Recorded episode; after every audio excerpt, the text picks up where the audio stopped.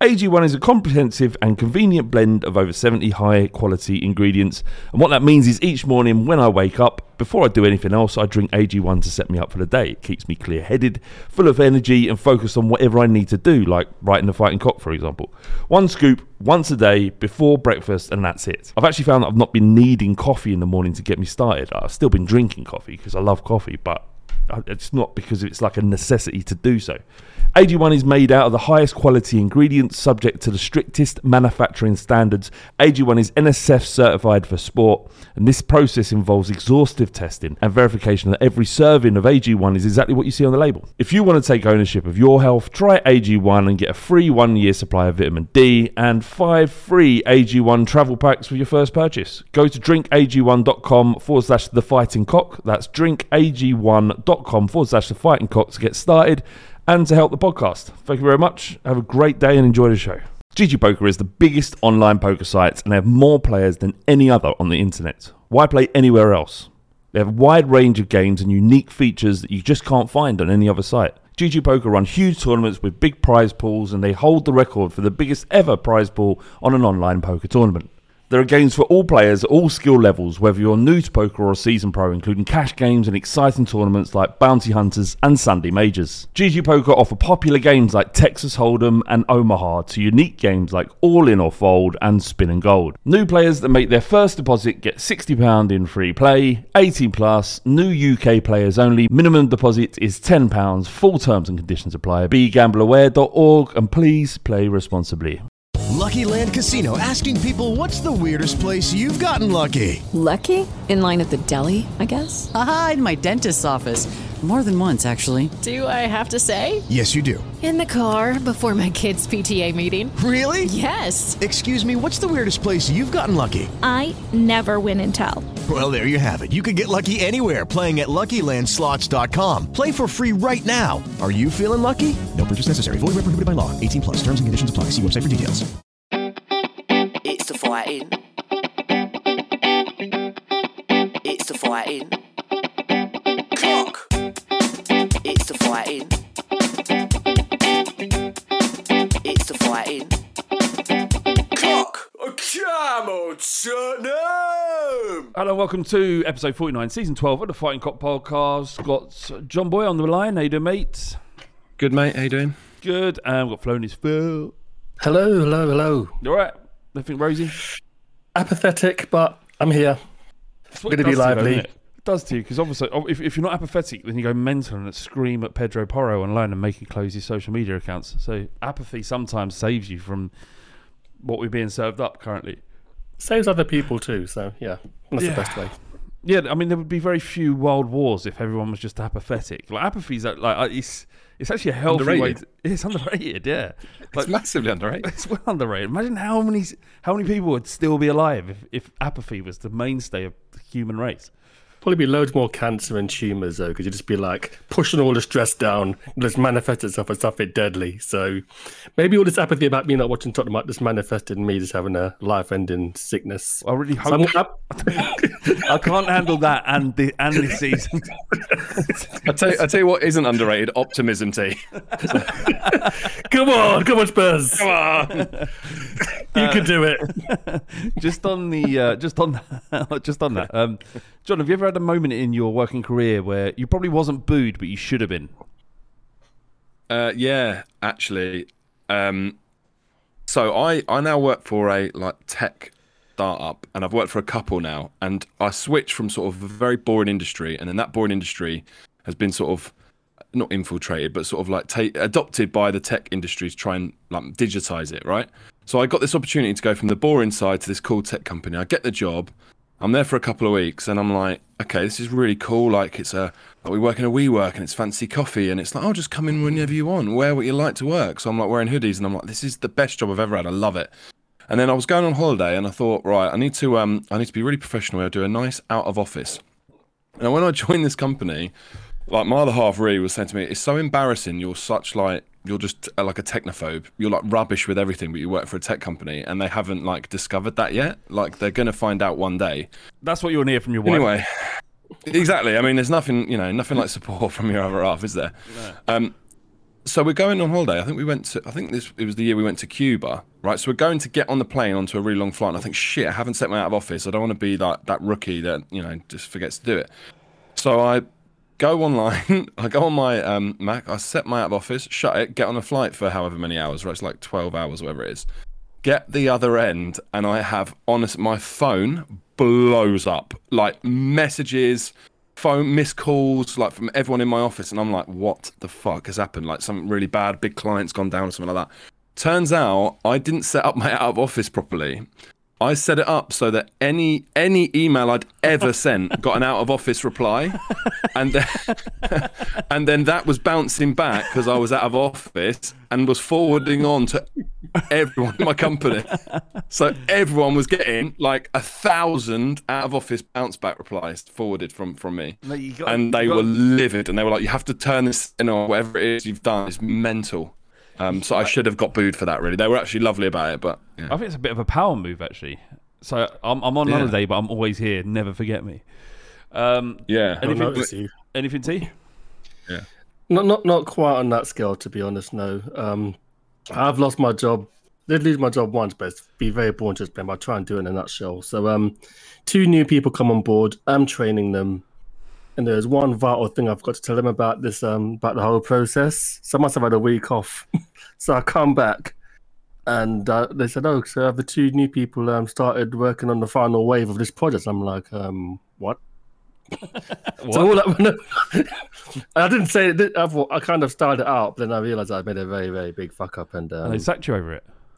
Um, well, I'm a contractor, so it wasn't that difficult to get rid, and things weren't really working out. But you know, with these things come opportunities. But yeah, it was it was a bit like um like Davinson Sanchez when with the um with the first goal. He tried, he did a tackle, did well, but he goes into the path of um Vinya. So it's a bit like that, really. I. Well, you mean you? So you're not taking all of the blame. You're saying that it wasn't all your fault. You did some good. Um, yeah, I, I yeah, I, I, I, I saw to it. Yeah. Mine was when I worked at Ball Street. I might have told this story before. I worked at Ball Street. Um, Leicester had just won the league, and as a way of um, commemorating that moment, Ball Street had worked with S- Captain Morgan's uh, spiced rum company and developed a. Is it Wes Morgan? Is there Yeah, Wes Morgan. yeah, Wes, Wes Morgan was their captain. So they developed these. th- There was five bottles of this Wes Morgan um, spiced rum, and they changed the face on Captain Morgan to. They drawn Wes Morgan's face on it, and there were only five of these, and one of them was supposed to be given to Ian Wright, who was a shareholder of Ball Street back in the day. My boss had said to me as he was leaving, "Oh, I bought you a bottle of whiskey for you to take home. Take it home, enjoy yourself." And I was like, "Wicked, I, I had a good month, something like that." Um, what I actually did is pick up the Wes Morgan special edition bottle, take it home, not realise, and just drunk it all in the next few days. And um, it came to light later, within a couple of days, going back to the office. My boss went, "Have you seen that bottle, the special edition bottle of uh, Spice Morgan?" And uh, lo and behold, I drunk it, and I had to admit to it. And Ian Wright never fucking got it, but he is a gooner, so fuck him. Quite like him, mate. So fuck him. Yeah. Did I um?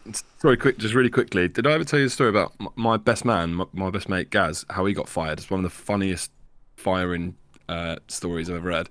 It, we used to when we were kids. We worked in a call center, and like I was basically like a supervisor. I worked my way up to being a supervisor there, right? And so I get into shift and I see Gaz is like leaving early. So I'm like, "Where you going?" He's like, "Long story. I'll tell you about later." So I get in. I'm like, well, "What? What happened with Gaz?" They're like, oh, "We had to let him go." I was like, "Well, what happened?" And they're like, "Come in here, I'll I'll, I'll play you the recording." And what happens is in this call center is you have a headset, and when people like aren't there, it just goes through to their answer phone. You just click a little button, and it just like goes to an answer phone. But people used to just unclip their headsets and talk to each other, and just like have a bit of a chat, so they could have a bit more time to talk, right? But Gaz, in his infinite wisdom, had double clicked the button and it hadn't like changed the page and he hadn't unclipped his headset. And so when I went into this room and I heard the recording of what he'd left on and on elderly couple's answer phone was the following conversation. It just went beep. Did you fuck her? and then you can hear the other lads in the background cracking up. And then you can just hear him go, Did you finger her trutch? Oh, and then and then it just goes, oh fuck, and then just goes where he's realised he's, he's left it. But they complained that he got fired, and he had to listen to the recording back in front of like three female members of staff who fired him. So yeah, that was his um, that was his first job, and he I- got fired for that. I got fired at Woolworths for eating a Twix in the storeroom. I was bloody hungry. Caught me on CCTV. Didn't realize, didn't realize they installed them. Took me into a room and went. Um, now we've seen you've stolen property, and I was like, I ain't fucking stolen property. And we- we've got it on videotape. I went, Show me the fucking videotape. Then, as being an aggy little sixteen-year-old prick. Show me the videotape. And there's this videotape, me sort of gingerly walking down the sweets aisle in in in, in the uh, in the in the fucking whatever you call it storeroom. Confectionery section. Just fit- and then just eating a Twix. Anyway, let's move on to the football. I'm sure people have already checked out. Um, Bournemouth. Uh, periods of it was okay. Um, the, the, Son looked like he was back in his pomp a little bit. I want to talk about Son, but fundamentally it was Bournemouth at home, and there was so much surrounding this game, so much around what's going on at the club structurally and what our management structure is, and who is in charge and who shouldn't be there, and why are they still all there. That it kind of didn't matter because even if we'd won that game on two one, it, it- we might have felt better. But it was all it's, it's also it's always just like things are a little bit fucked, and everything's just compounded. And, and a game like that and a result like that compounds it. Um, what what can you say positive about the game before we go into the numerous negative points that we have to talk about? I thought Heung-Min Son looked very bright. Um, took his goal very well. Could have had a could have had a couple more. Um, I did like how he did look pretty bright. Not many positives. The pitch looked nice. Stadium looked very nice. Um, that, that, that Son run, Son's run when he, he took it, it, it broke away. He sort of curved his run and he was he, he put his head down and, and, and, and was facing up the defender and then took him on on the left hand side and hit a shot and the keeper made a good save. That Yeah, was yeah. the Heung-Min Son that we we've been used to. I just wondered, John, do you think he's turned the corner at all? Yeah, I do. I, I think this is. Um, Does it matter? I tweet. Yeah, but does it matter? I don't know. Maybe it's too little, too late now. Um, yeah, I think basically the is he just out of form? Is he have his, has his legs gone?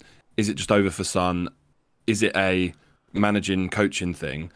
I think there were like times where we've kind of looked at this season and gone, nah, this isn't a tactical thing. Like he, he can't control the football. But then I think we've seen now, like where he's basically gone back to his old position, which he was playing under Conte the first season of just playing kind of a bit wider and a bit further up the pitch, so he's Yeah. got a bit more space to kind of run into. That he just looks back to himself, and and actually, when I think back to it, I don't think Son actually does have a very good touch. Right, he's much better like just driving forward with the ball than he ever has been, sort of linking up play. And I can't really remember him ever being involved in anything, even when he was in his best form where he was sort of connecting the dots in midfield. It's always finishing moves. And so I feel like now we're seeing him just oh. get the ball in those positions. Suddenly he looks like a completely different player. And it has made me kind of feel that that, that is a positive for me because I think we get the right manager next season. Suddenly it's just not a problem again. And we've got another player who can score maybe 20 like goals Just- again. So Just on Yeah. that, then, John, because he, he he was quoted after the game uh, about his plans to make Tottenham's top five all-time scoring list. He said, uh, uh, "I think I've got a few more years to play yet, so I will try and keep scoring more goals. I want to do. I want to go a little bit higher on the list, so I'll do my best. It's a big honour to have been playing for a few years now at this club. Obviously, I'm not really focused." Uh, to be tied with this goal scoring record. Obviously, I just want to help the team, but it's a big honour to be compared with Jermaine Defoe, who is a Spurs legend and scored so many goals for Spurs. So I think to tie this goal tally makes me hugely proud. In in a in a sake. I'll, I'll come on to because the people, most people can't see this. If you're a patron, you can see this. I don't know what it was a grimace. I'm not, not sure what it was, but I would say that in this, when everything seems like it's going to shit and, and difficult, it's it is quite nice to think that Heung-min Son is thinking about his future at Tottenham and not thinking I want to get out of this club, which you could argue would be fine if he thought that way. Do you know what I mean? Yeah, um, I mean, I think like the way he uh, signed his contract when the whole Harry Kane scenario was kicking off, and the fact that he committed his future at that point, I think kind of demonstrated to us all then where his kind of commitment lies, and the fact that he's, you know, he, he is seemingly like in love with the club, and that's as fans, I think that's that's what we want to see. So yeah, that, that's that's definitely a positive sign. T, what was you going to say? Um, no, I think it's a great thing. I was saying for fuck's sake because he's just so lovely. Um, Oh, right, we right, right, I think we may have spoken last week about wanting the manager who wants to be at Spurs, who wants to manage Spurs, and it's nice having such an important player as Heung-Min wanting to be at Tottenham. It just makes us feel.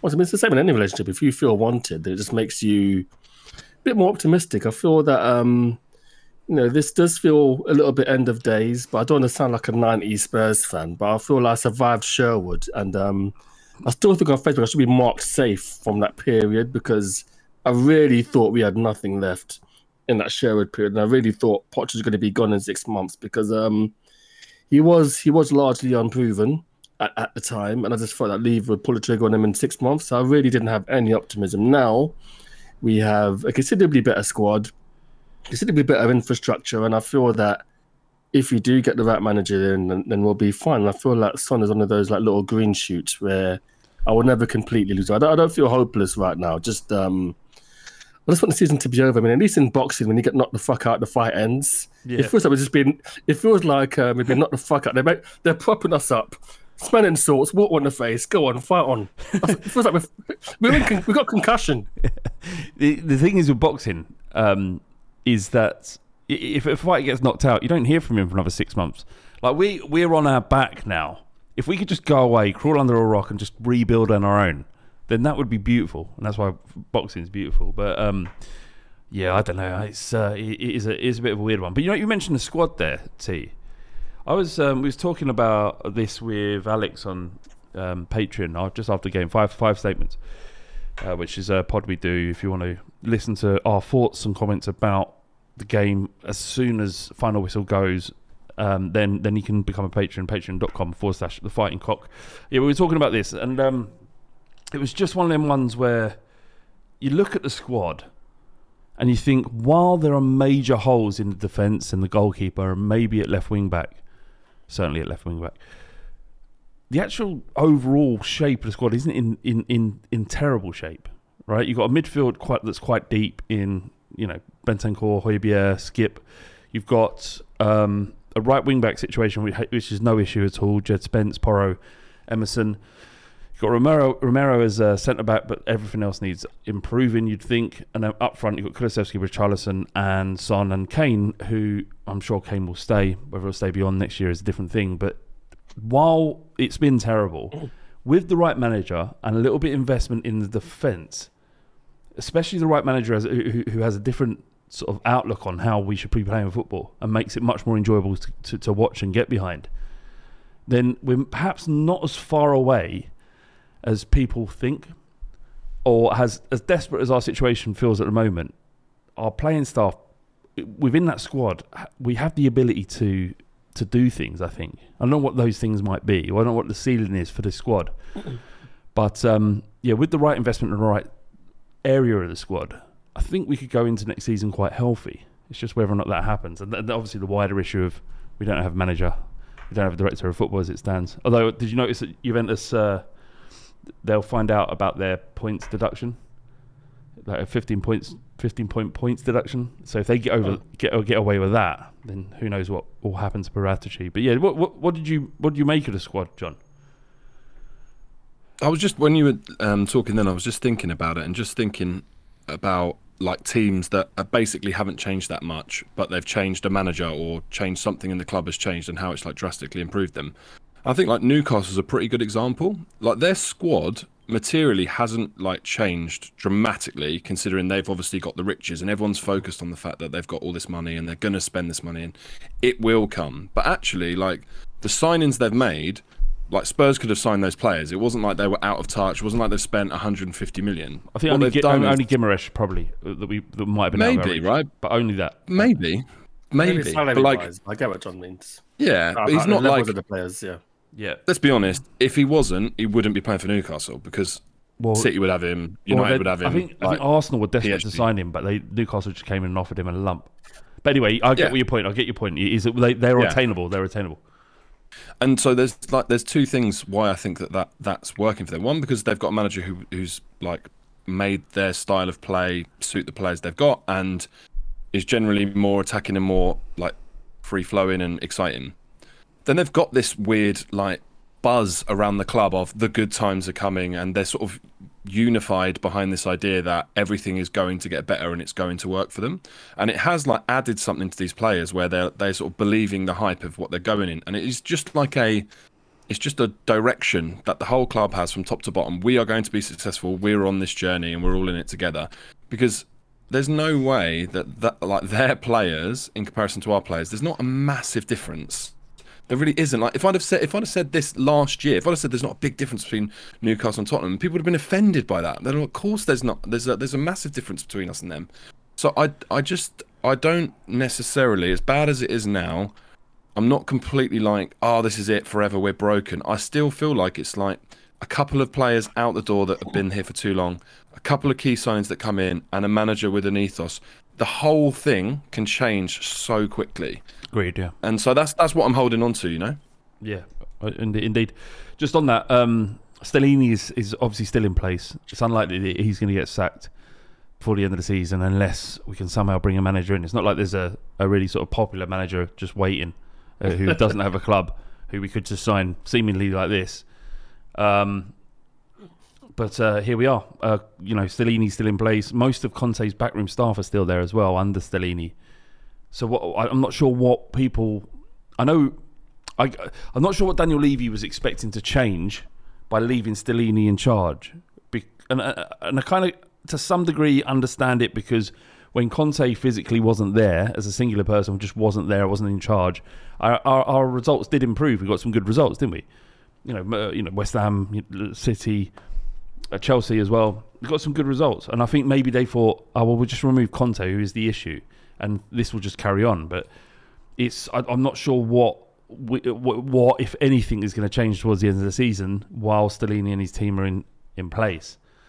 Um, yeah. But anyway, look, John, what what do you, what do you think of um, Danjuma? Because you've been banging on about "Yeah, give Danjuma a chance, fuck's sake, and uh, he comes on and scores. Well, yeah. I mean, I mean, look, Conte did loads of things to basically make everything I said be look really like really good, basically, because he just didn't play anyone else. So you can take a punt like I did and say, well, like just play other players, they'll probably do all right, and like sometimes they will do all right, and sometimes they won't.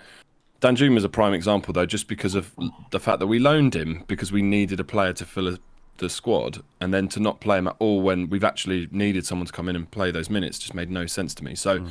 When you were saying right at the beginning about moments that made you happy, that that was one where I thought, yeah, that's a positive, right? Like he, when he's come in, he's looked bright, he took his goal well, and um, I know that he's essentially playing for a move, whether that's to us or someone else, but he looks like energized to me and motivated. He and I think that's to that's a, pump, pump the crowd up as well when he scored. yeah, he just looked like he give a shit. Now, like I said, that may be just because he's a new player and he's trying to impress, but like that is the point, right? About recycling a squad and getting fresh, like blood into a squad and turning those players over. Who we spoke about apathy right at the beginning. Some of these players are probably like apathetic about the whole situation, and so that's why again it's just important. So yeah, it's been good. It was good to see him him score and take his goal.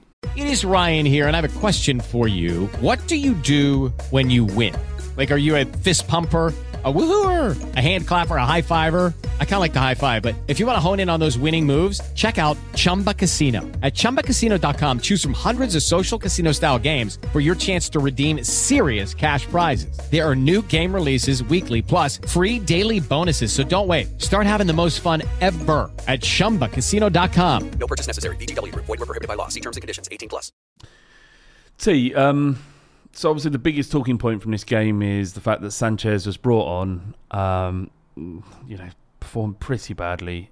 Um, was hooked after 20 minutes after being booed when he touched the ball. Um, what, what what did you make of that situation? What do you make of the booing of Sanchez? Does he? Um, do you think he deserves it? That's what I think you're going to say. It, it's it's a shame. It's a shame that that he got booed. But um, I think um, John said recently that um, not to not to be not so political, but Brexit was a protest vote for a lot of people. there's a point to all this. I swear to God, there's a point to all this, right? People felt powerless and dissatisfied with the powers that be, so they voted for something that goes against the status quo, right? That's how they tried to affect things. So Spurs, I think, I think deep down we know we can't unseat Levy. We can't get rid of him or ENIC. No matter, I don't think we're going to mobilize to that point. So if there's something that we can just get at, you know, I don't think it was personal to Sanchez. I don't feel it was. I just think it's just um, an overall frustration, and he bore the brunt of that. He didn't play well, by, by all accounts. Um, I think maybe we should have just gone to a flat back four and abandoned the back three. I think I feel that we don't have the defense for a back three anymore. We don't have the we don't have defenders at the level anymore. But um, We don't. We don't have that- defense for a back four either. We don't have a defense fundamentally. no, but I think a back four purpose. kind of papers over it. We just if we just pack out the midfield a bit more because we've got sort of bodies in midfield. But um, as for Sanchez, it's, uh, uh, it's a shame he's had to suffer. He shouldn't be here. He should go. Um, and um, I mean, previously I've I've um, you know caned people who boo players, but I think fans just feel that there's nothing else now. I mean, maybe in a more calmer time, we might have just um, tried to make cheer him on to make him play better. But right now, we're just fucking angry. I don't think there's a, there's a world in there's a world where I end up booing a player, even if he's you know he makes a mistake or he essentially kicks the ball in his own net. He's not doing that because he wants to. He's willfully trying to damage Tottenham Hotspur, and and I so I think sort of you know just targeting one player, one human being who fundamentally is on the pitch. What, to, to uh, and, and- I found destroying any kind of relationship or, or, you know, limited relationship we had with him already, but destroying that and making him feel terrible. I'm sure he felt awful coming off the pitch. I don't I don't agree with that, but I don't think that while he was the brunt of those boos, I think those boos were related to something else entirely, and that was just a complete dissatisfa- disaffection. This, it's help me out Dissatisfaction. dissatisfaction with the whole situation with, with Daniel Levy and, and mm. how he how he's run the club and, and, and where we're at, we're at currently is is that why is Sanchez being thrown into a situation that was difficult already because Lenglet had gone off injured? Why is that still happening after six years, seven years of us talking about Eric Dier, Sanchez, Tanganga can't play together, Ben Davies can't play in that system? I know, he- you know, he's he's in that bracket with those players, and yet we're still having this conversation. Daniel Levy is the one who should be bear the brunt of those boos in this in, in this instance. If Sanchez isn't good enough, why is he still at the football club? It's not his fault sending him onto the pitch. It's not his fault um, if he's been asked to do a role that he isn't comfortable with. Although he's been paid a lot of money to be able to perform at this level, but whatever it is, if we know that he's not good enough, and we as fans know he's not good enough because we've seen it over and over again, then who is responsible for the fact that he is our option coming off the bench? and it's it's crazy that we're in this situation. So Daniel Levy really, while you know, I have some thoughts about the fans that felt that they needed to boo a player who was playing in our, our shirt in our home stadium when the world looks Every on. every touch, no less, which is pretty horrid. Yeah, that's that's horrible. Yeah, I'd, yeah, it, it- yeah. You you've got to look at why that situation has happened, and it's uh, it's unfortunate. It is. What did you make of it, John? Yeah, I just think like on a human level, it's the it's the every touch thing, right? Like it's bad enough if you just like boo him when he comes on. That's that's making it very clear that we're not satisfied with this as a substitution, right? So you can, from a personal level, you could think, well, they're not booing me; they're booing the idea that you know we we've got to change it to, to bring a defender on or something like that. But when it gets to the point where it's every touch, that just from his perspective, right? That's just him, and there is really no way back from that. Like psychologically, he'll just feel he won't think, oh, there'll be some fans out there who would never boo me, so it's fine, right? He's just hearing a massive stadium with loads of people booing him, so that is it's over for him basically. He shouldn't. Uh, heard the pre uh, the uh, five statements with you now. He probably shouldn't play for us again for his own good, for his own mental well being. In terms of um, the impact it will have, I, I totally agree with T. I think it's just frustration, and it is just a finger in the eye of like Daniel Levy. He talks about the the the stadium and how impressive it is. If the fans inside it are booing every game that's on TV for just mad reasons, that's not good press for Tottenham Hotspur. It's it's really negative, and it provides a real negative view that he's sort of forced to do something about. And in a way, it's it's way more effective than the protests outside in like a perverse way because you know, like we've spoken about before, Levy's in charge, right? He, it's he's able to decide when he wants to go. Not we can't really sack him, right? But if we we believe that he's motivated by sort of image and PR and the club and the valuation of the club and all that that stuff, you've only really got like one way to to get to him, and that's like valuation of of the club, and that will only be impacted by a lack of sales, uh, merchandise, tickets, and stuff. Which people are clearly that's not going to happen, right? 'Cause people want to go and watch the football team, and if the people that aren't happy don't go, someone else takes their spot. So that's not going to do it, right? Uh, this idea of I'll just stop going like that, it's not going to happen, right? But the one thing you can do is damage the reputation of the club. Like you can go into the ground and make a fuss and boo relentlessly at random players. Everyone is talking about this Sanchez booing thing. It's all over the place. And Levy will have to do something about that. And the only thing he's able to control in that scenario is, well, I've got to move this player on. And so if it works, right, if, if we sell Sanchez in the summer, you best believe the fans will boo the next player they want out relentlessly until he gets sold. And it is if that's our only options as fans who pay absorbent ticket prices, as much as I personally wouldn't boo an individual player, if that's our only avenue, to T's point, like Brexit, and people feel that's their only way to do it, then fucking do it. Because that's the only way things change is people have to do whatever they've got at their kind of disposal. Mm, I agree. I, I think that, that that while you, you don't want a like a super toxic atmosphere in, inside the ground, and you don't want to come across as a fan base that's fickle and and, and you know without resistance or resilience, um, that we can't see ourselves through the uh, the more difficult times. There's something different going on here, and it's it's systematic in the football club, and it comes from the top.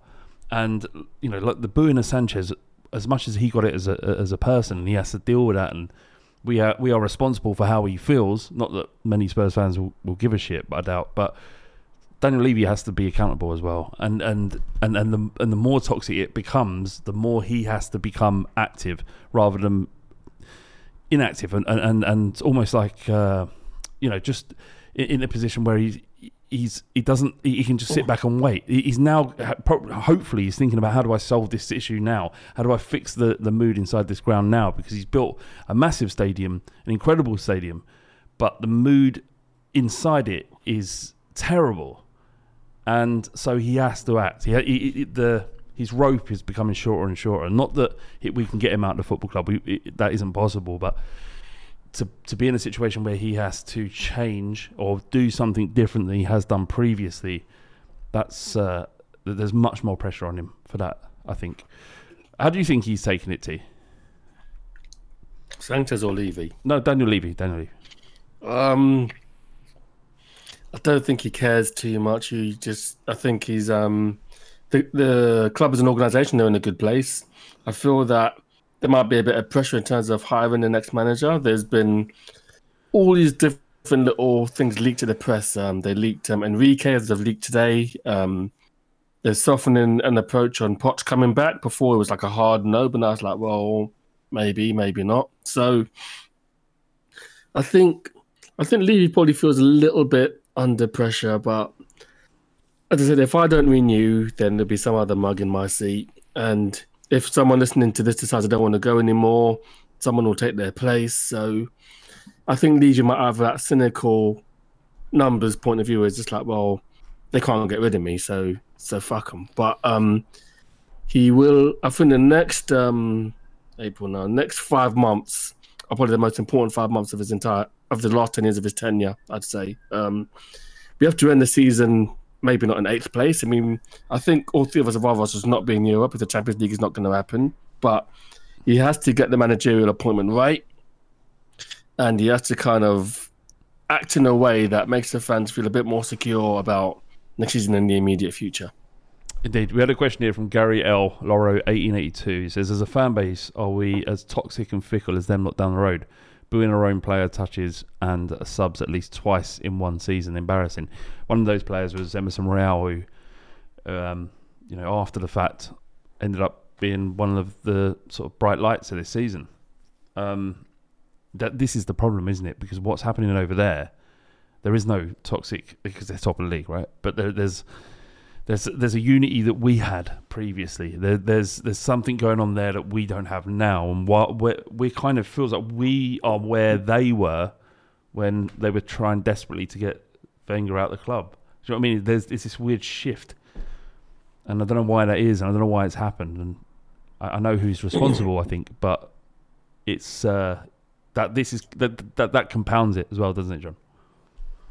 Yeah, it doesn't help, right? Because I think we when we had the whole Poch era, we, we felt like we turned a corner, and we had right. We we were in a much better shape than they were, and I think they, if I'm not mistaken, someone correct me if I'm wrong. It was Cheick Tiote, wasn't it, or someone like that that was at Arsenal that was getting booed. Eboué. Uh, not Eboué, sorry, Eboué. Tiote scored the equaliser for all Against him, yeah, sorry. Oh, I RIP, can- weirdly now I can, yeah, pass yeah, on, RIP.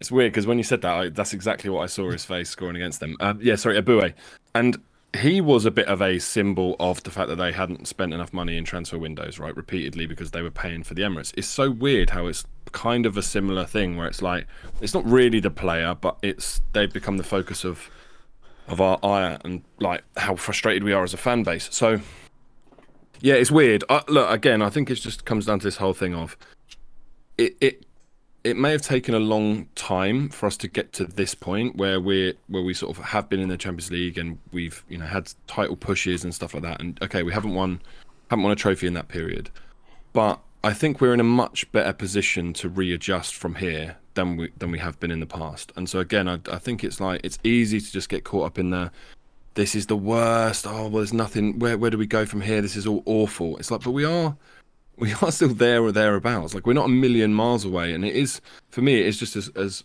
simple as them lot down the road. Last year they bottled it. We were flying high. Ah, isn't it hilarious? They've missed out on it.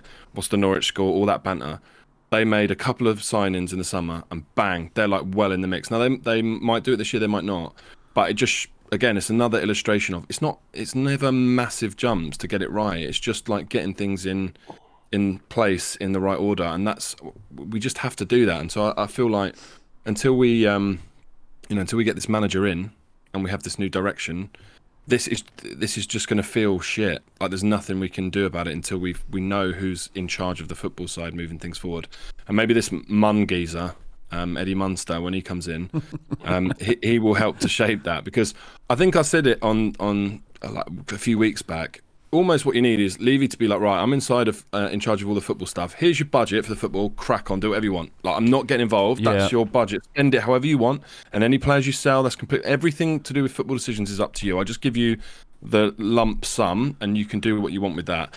If that's what happens with this with Eddie Munster, and we get in a new manager, and suddenly there's like players at the door. There's a new like way of playing, and it's like youth players coming in, and suddenly I'll be really excited, like really excited, because that's kind of what I think is the best case scenario given the structure that we've got at the club. So Is that his name now? Is, it, is this what we're calling him, Eddie Munster? I've literally just thought of it, and that, I'm sticking with it because I can't remember what his first name is. So he's Eddie Munster to me. Until he does something Scott? good. Until he does Yeah. something good, he's Eddie Munster. yeah. Yeah, I, I, yeah. I mean, I guess look, that's that's an an improvement. It- It's, it's at least a move in the right direction. I think Daniel Levy in, in has acknowledged the fact that he isn't the right guy to make the right decisions in, in footballing Yeah. sense. But we are in a situation now with him having to make the right decision for our next manager. So Munn isn't going to be in place till July or June or July. So it might be it's way too late then. We can't. We're not going to wait till June sure. or July to, to, to bring in a or, or at least make serious movements towards managers. Because if we if we have to wait till then, we might not appoint appoint one before pre-season. We can't be in that situation again. Like the biggest failing, there've be many failings under Daniel Levy, many successes as well.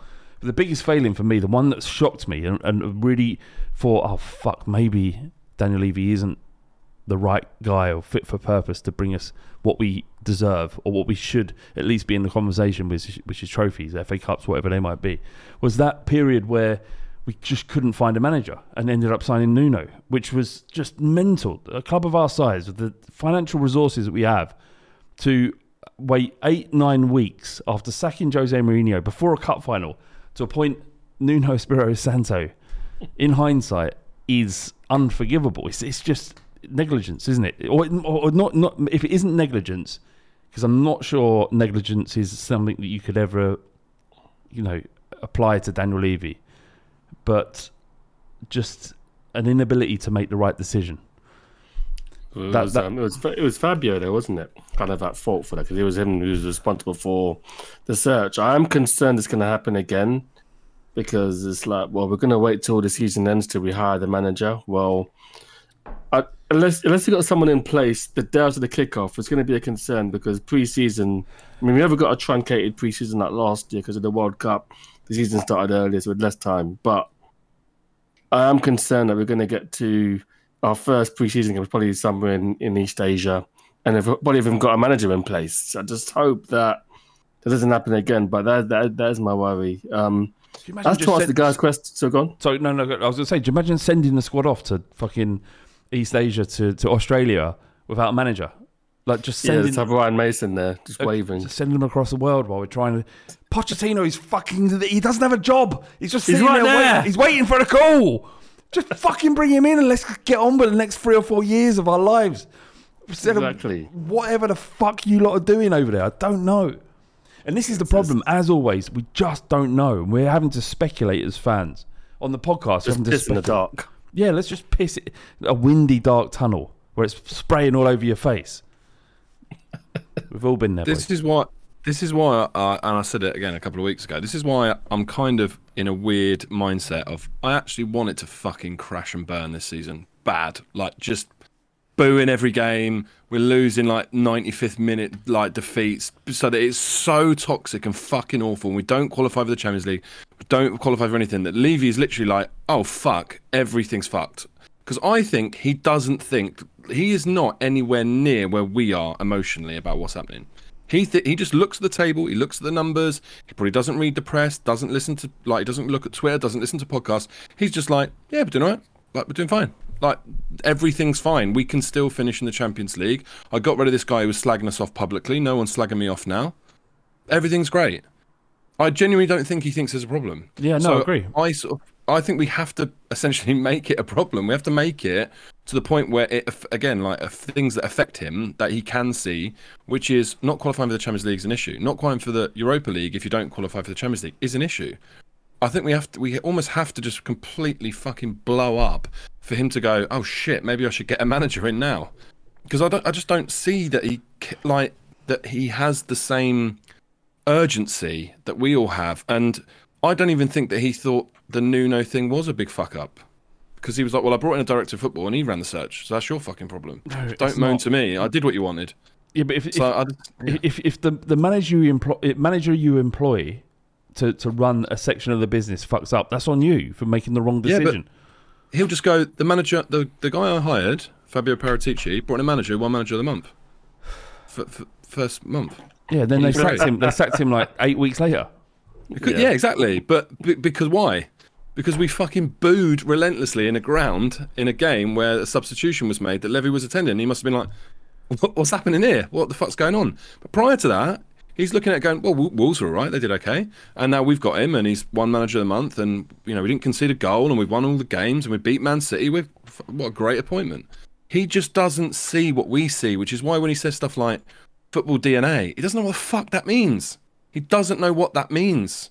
Otherwise, he wouldn't hire Jose Mourinho and Conte. And Conte, back. fuck it, oh yeah. You, ju- you don't Yeah, know what that uh, means. But there- there is an element of hindsight here because when Mourinho took over from Pochettino, I think a lot of us thought, yes, this is good. This is what we need a winner. And Conte, a winner. Everyone was ecstatic when Conte took over. that is true. But that's But not we've our realised footballing now DNA, is work. it? Yeah. Yeah, we all yeah we all realise now. Like, I, I, there's been past relationships. I realise that we're wrong. They were wrong, but at the time, fucking, she was backing up. Yeah, but then you got you got you got you, you you see the red flags and you obey them this time. We ignored them twice, Sometimes, and look where it's got us. sometimes the red flags are sexy, aren't they? Like, sometimes red flags when they're like, You, you need some toxic, these toxic women in your life, you know. yeah, when she gives you a dig during sex, you're sometimes like, oh, well, that's that feels like abuse, but it's kind of sexy as well. If someone once sung a bust the windows out your car, maybe you know, she does that in her baseball bat to the car window, windscreen, you know. Yeah. Give give you a semi. T, um, is it farcical or understandable that, according to the Athletic, uh, we're still in the, the, the, the stage of due diligence for the next manager? Do you think? It's hilarious. It's fucking hilarious. It's like um, I don't know. It's it's it's like um, if I lose my job, it's like due diligence to find other places for me. I mean, my job's not that Within a day. important. it's like within half a day. Fucking go on Indeed, just run down the list, interview them all, and, and, and you're there. I mean, it's, it's that simple for bloody Spurs. I mean, Pochettino is an easy PR win, I'd say. He's right Um, there! Right, and then you got Arne Slot from um the geezer from Feyenoord. He, it sounds like he wants to come. I just don't see the deliberation. What's the fucking? What, I can't think of any managerial search that's been like um, due diligence and all that bollocks. That's gone well. You don't hear that anywhere, Fine. really. Find what you want and get them. In my opinion, find a manager who w- will sack off the back three and just play good football because the back three just isn't working. You need um, in the squad. I think you need at least five good three, maybe three world level centre backs, two Dar Davies level. We're not going to get two centre backs better than Romero, so sack that shit off and go to a flat back four. I know you want to go back to a flat back four, right? But if we did that currently, our flat back four would be what to to you? Uh, right now, next game. I mean, it, Porro is pretty terrible in a flat back four. I'll be, I'll be honest with that. okay, so and then got- we- yeah, and then- but and we do have Porro. That's the only one, right? And then we've got Tanganga, then we've got Perisic on the other side, who's not really a left back. And I understand You can't do but, that. But maybe a three-five-two. You know, Mate, I'd- put I'd- man, I'd be an extra for man in midfield. Take that Because- responsibility away from Son. Let him play as a, a two up front, off the shoulder. Now we're cooking, boys. We, we should be managed by committee, like like back in the 1950s of England. We should be the Let's get like 12, get get 12, 12 Etonians. I would Manage, manage Tottenham. I'd absolutely love to see John Bass walk out on the touchline. Uh, How active would you be, John? Like, if you were managing Spurs, would you be one of like? Would you sit back? Would you sit sit in your um, you know, your seat in the dugout, or would you be on the edge? Would you be pushing the edge? Would you be on near on the touchline? Would you be? Would you have a toe on the field? How active would you be on the touchline? So are you asking me am I tracksuit or suit manager? I think I'd be um I'd be I'd be suit manager and I'd be ninety nine percent on the bench watching. But if I wasn't happy, then I'd just take a very slow and like sturdy stroll out right on the edge of my technical area, like scowling at players. And then I would say, if we were do- like 1 0 down at half time, I would say nothing, right? Absolutely nothing. And I'd pick on the player who's played the best and I'd just smash a Pukka pie in their face, pour, pour, pour lukewarm gravy over his head and be like, you think the fucking geezers in Normandy died for this shit? fucking go out there and fucking win. Come back in the second half with a Stony outfit on. Exactly. Exactly. Would you- And I'd, I'd tell him to ki- kiss the Stony badge on the way out. Now fucking go and win. Play for the badge. Pay for the badge, not the Spurs badge, the fucking Stony badge, you mug. Would you? Would you wear Stony on the on the touchline? Like like One hundred Guardiola percent. does? I'd be. I, I would be. Guardiola does. Yeah, exactly. I'd be. I would be pushing. I'd be pushing Levy for a spons- sponsorship change, as discussed. New new kit sponsor, Stony, lovely. John John's a man who considers um, if if he's in a room and he's the hardest man in the room, then he controls the room. So if he's in the changing Yeah. room and Harry Kane steps up and says, "Well, what do you know about football?" John's res- John's response will be, "Well, I can have you. Therefore, you need to kneel." Yeah, Is that fair? yeah. This is well, yeah. Because ultimately, let, let's think about this, right? If it was me and uh, Einstein in a room, right, and Einstein's going, "Oh, this is the theory of relativity," and I'm like, "That's bollocks." And he goes, "Well, no, let me convince you." And I'm like, "I'll beat you up unless you agree with me." He'll ultimately he'll agree with me. And, that's true of any argument. You can win any argument as long as you can beat the other person. that up. is the way Because of the world. Why, that's why no one disagrees with thick, horrible blokes out in the street. When they're getting leery, you just go, "Yeah, mate, do what you want. Like, after you." Empire- right? It's not right, but Empires are that's the way the world works. Empires are built on might. How strong Yeah. are you? How many people can you kill? We are the better empire. That's what I'm saying. That's And, and like you know, we've evolved thankfully into a situation where you know most of the time it does come down to you know having a words basically, right? And you can control. But sometimes, if the, if you're pushed into that scenario, if I'm in the change room and I'm going right, what I want you to do is you know just play better and not be shit. And they're like, yeah, but what are your specific instructions? I'm like. If you don't do it, I'm going to smash your fucking head in. They'll do it, mate. They will do old it. school. It's what we need. A little bit It's of what old we need. Bring it back. If you had to crack the jaw of one Spurs player in the current squad, who would it be, John? You oh, that's a good. There's, a, there's quite a lot of candidates, isn't there?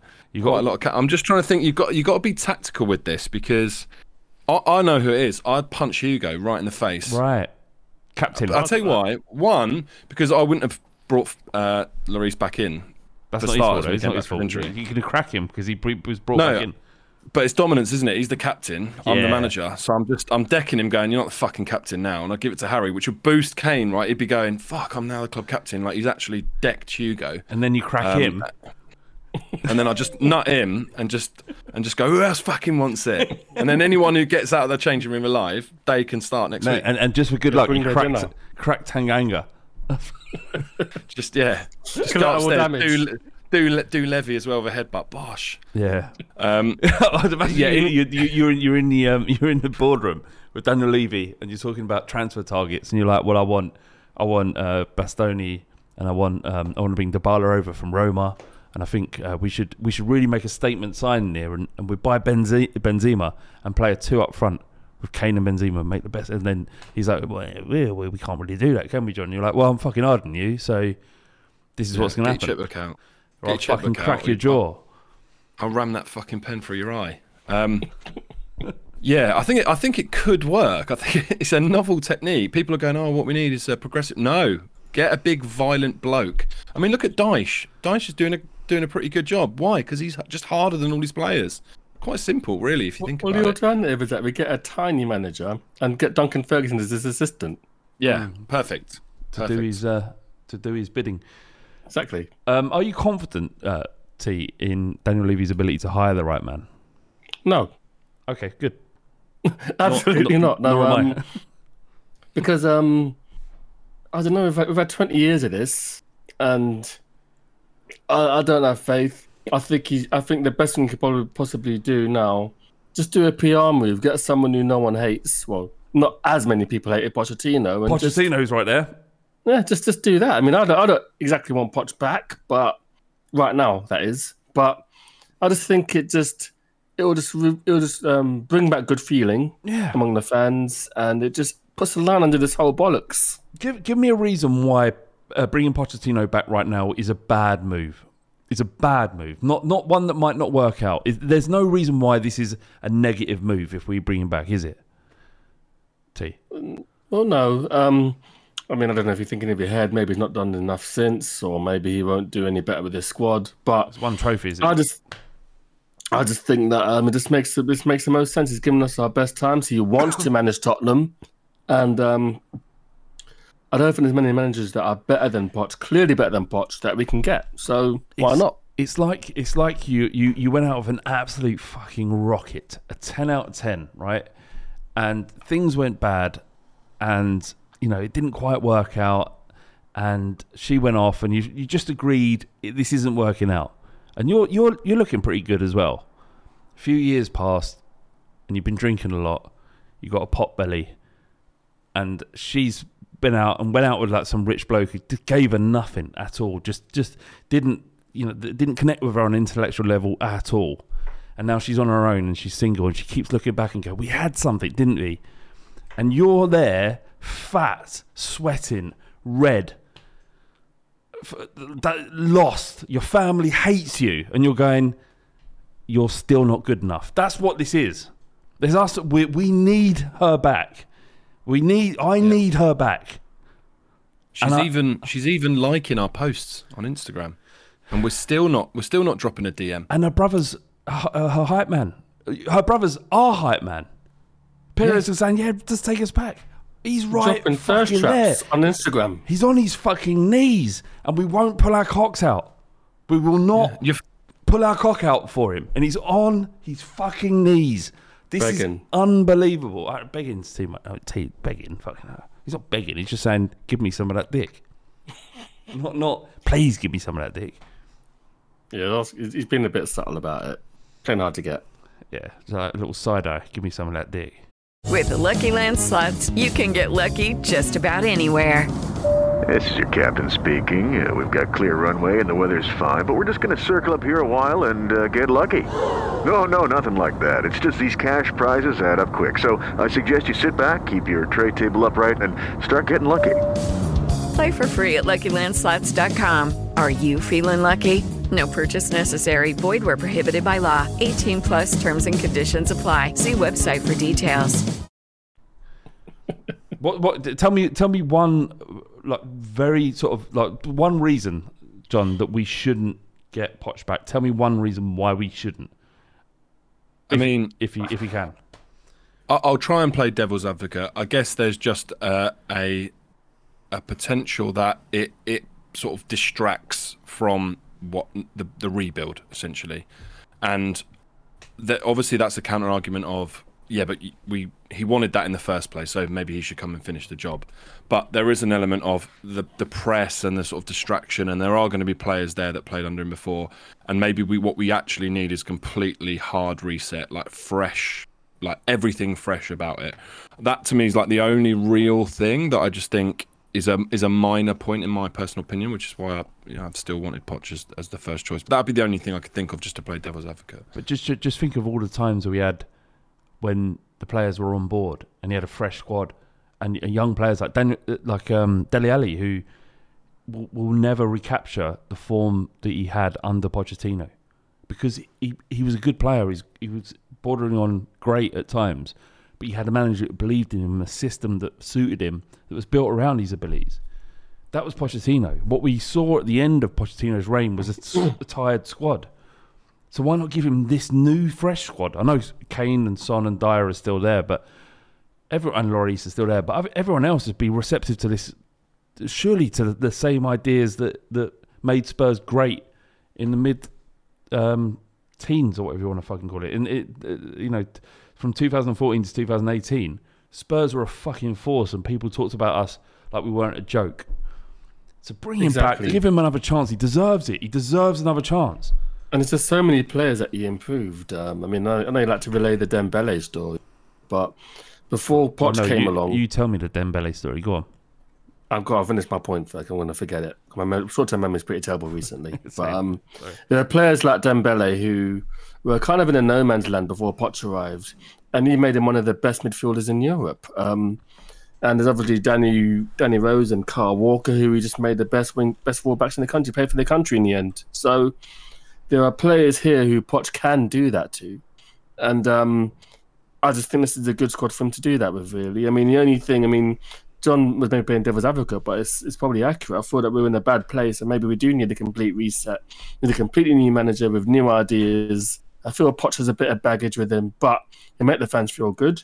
But I feel like someone like Slot, or maybe even Kompany, I know you, you like Flav, will be in fresh manager, not been to Spurs before, and just create their own new new history. You know what I mean? Just like going back to Poch's like history, but we can create new memories. You know, um, people talk about clubs having no history, but I'd rather be creating new memories and having a glorious history. I mean, what's history going to fucking do to anyone? I mean, to do to me anyway. I'd rather just be living in the moment where we're at our best, not be having to look back at um, the 1961 double winning squad. You know. I think I think this this the, this the last three years will put put us in a position where we can appreciate the rebuild.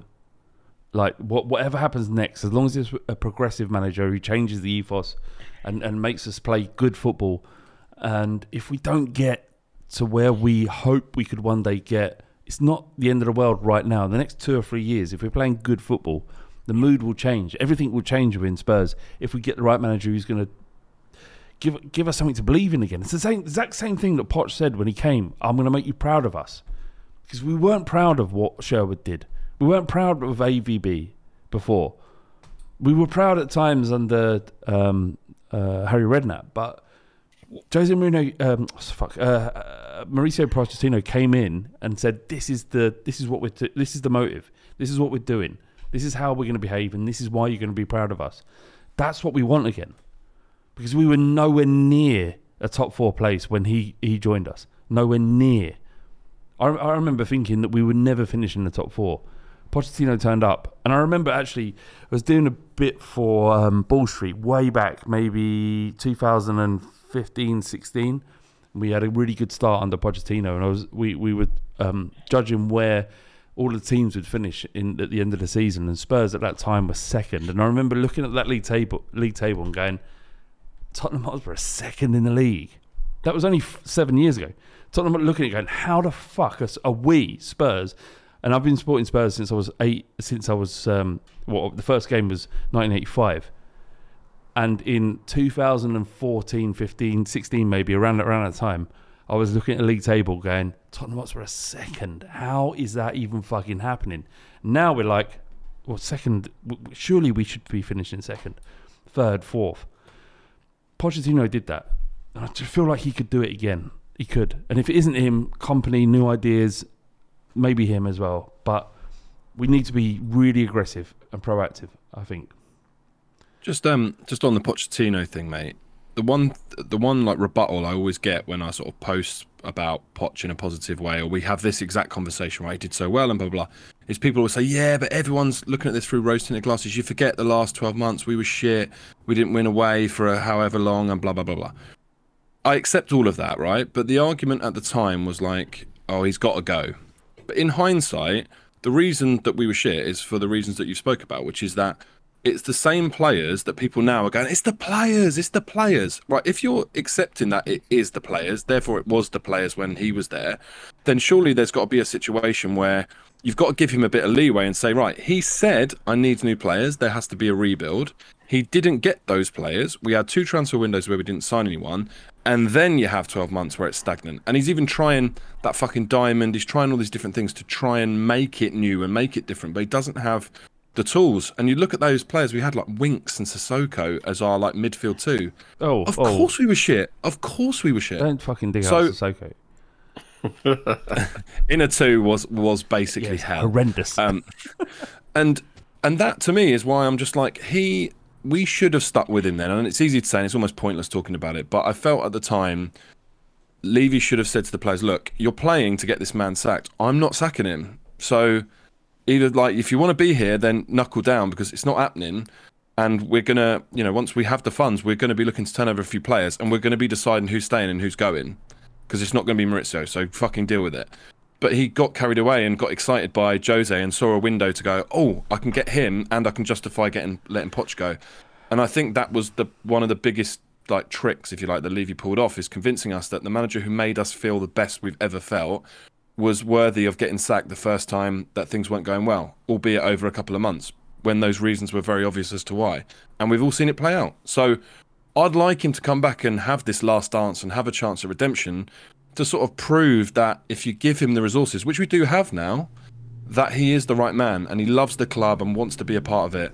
And I'd urge all the fans that go from now until the end of the season, keep fucking singing his name if you want him back, because that will eventually become something that Levy can't ignore. I do like, like listening to you talk about Spurs, John. I do. Thank you. Um, okay, final question here from uh, Barcelona Spurs. It's our friend Jimmy Wriggle. He says, uh, "Request: Can you please make this a Manchester City podcast for the rest of the season? Since we're all supporting them now anyway. Ideally, do the accents as well. Ah, kid. Um, um, okay, all right. So the, the part of why we feel so terrible, and it isn't the entire entirety of it, is the fact that them lot are top of the league Yes. and they've showed a way of doing things that that aren't Man City level of spending. Although they have spent a, a phenomenal amount of money. You bear in mind the Premier League rules state that you can you can uh, speculate 105 million pound over three seasons, and they've spent 300 million in two. So they need to do some sort of accountancy there. But it's really important that Man City do it, isn't it, T? It's really important. A hundred thousand percent, mate. Um, I just think that this is our worst season. We can't have that compounding it. We we absolutely fucking can't.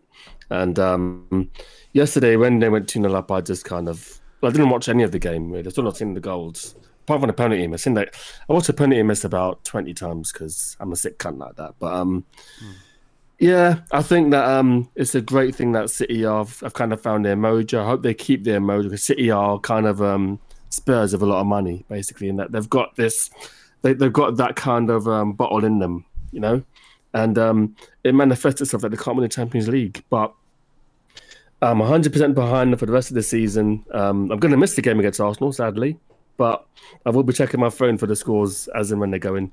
Well, uh, uh, uh, John, how did you did you watch the West Ham Arsenal game?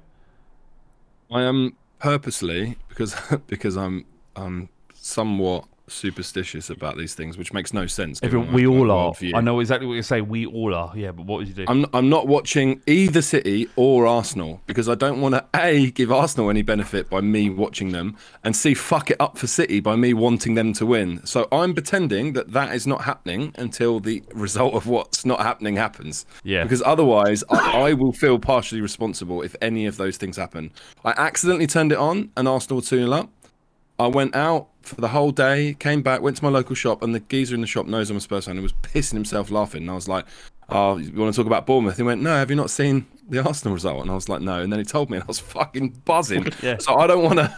I don't want to taint that. I'm I'm enjoying just finding out about it and going, "Oh, they've drawn again, have they? Okay, all right, yeah, all right." I was I was on my phone. I, I've been shopping uh, and uh, Sainsbury's, right? And I rang my dad just for a chat, and he went, um, "I'm not going to watch the Arsenal game." And I went, "All right, all right." And it, literally, like it was sort of a minute to um, four o'clock or whenever it, whenever it was that they, they played.